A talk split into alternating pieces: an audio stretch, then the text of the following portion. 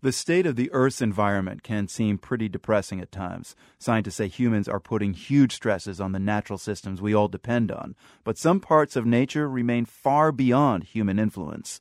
The world's environment editor Peter Thomson was reminded of that when he heard a new sound recording.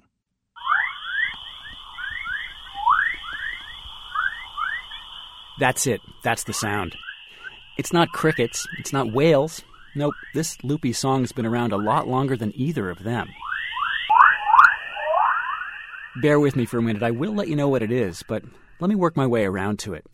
Life is biology, and without really trying, we've invented millions of ways to mess with the Earth's basic biological processes.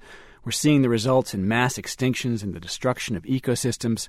We're even messing with the Earth's basic chemistry, from the atmosphere to the oceans. But the physical forces that helped make life possible?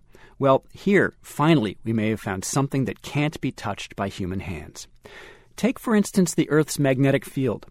Our planet has a big iron core, and as the Earth spins, it creates a powerful magnetic field that extends into space and forms a sort of protective bubble around the planet. It's called the magnetosphere, and although you can't see it, scientists draw it as a kind of big donut tucked around the Earth. It deflects most of the charged particles blasting off the sun. Without it, that solar wind would basically blow away much of our atmosphere. And here's where that weird loopy sound comes in. In August, NASA launched a couple of satellites to study the area where the Earth's magnetic field meets the solar wind.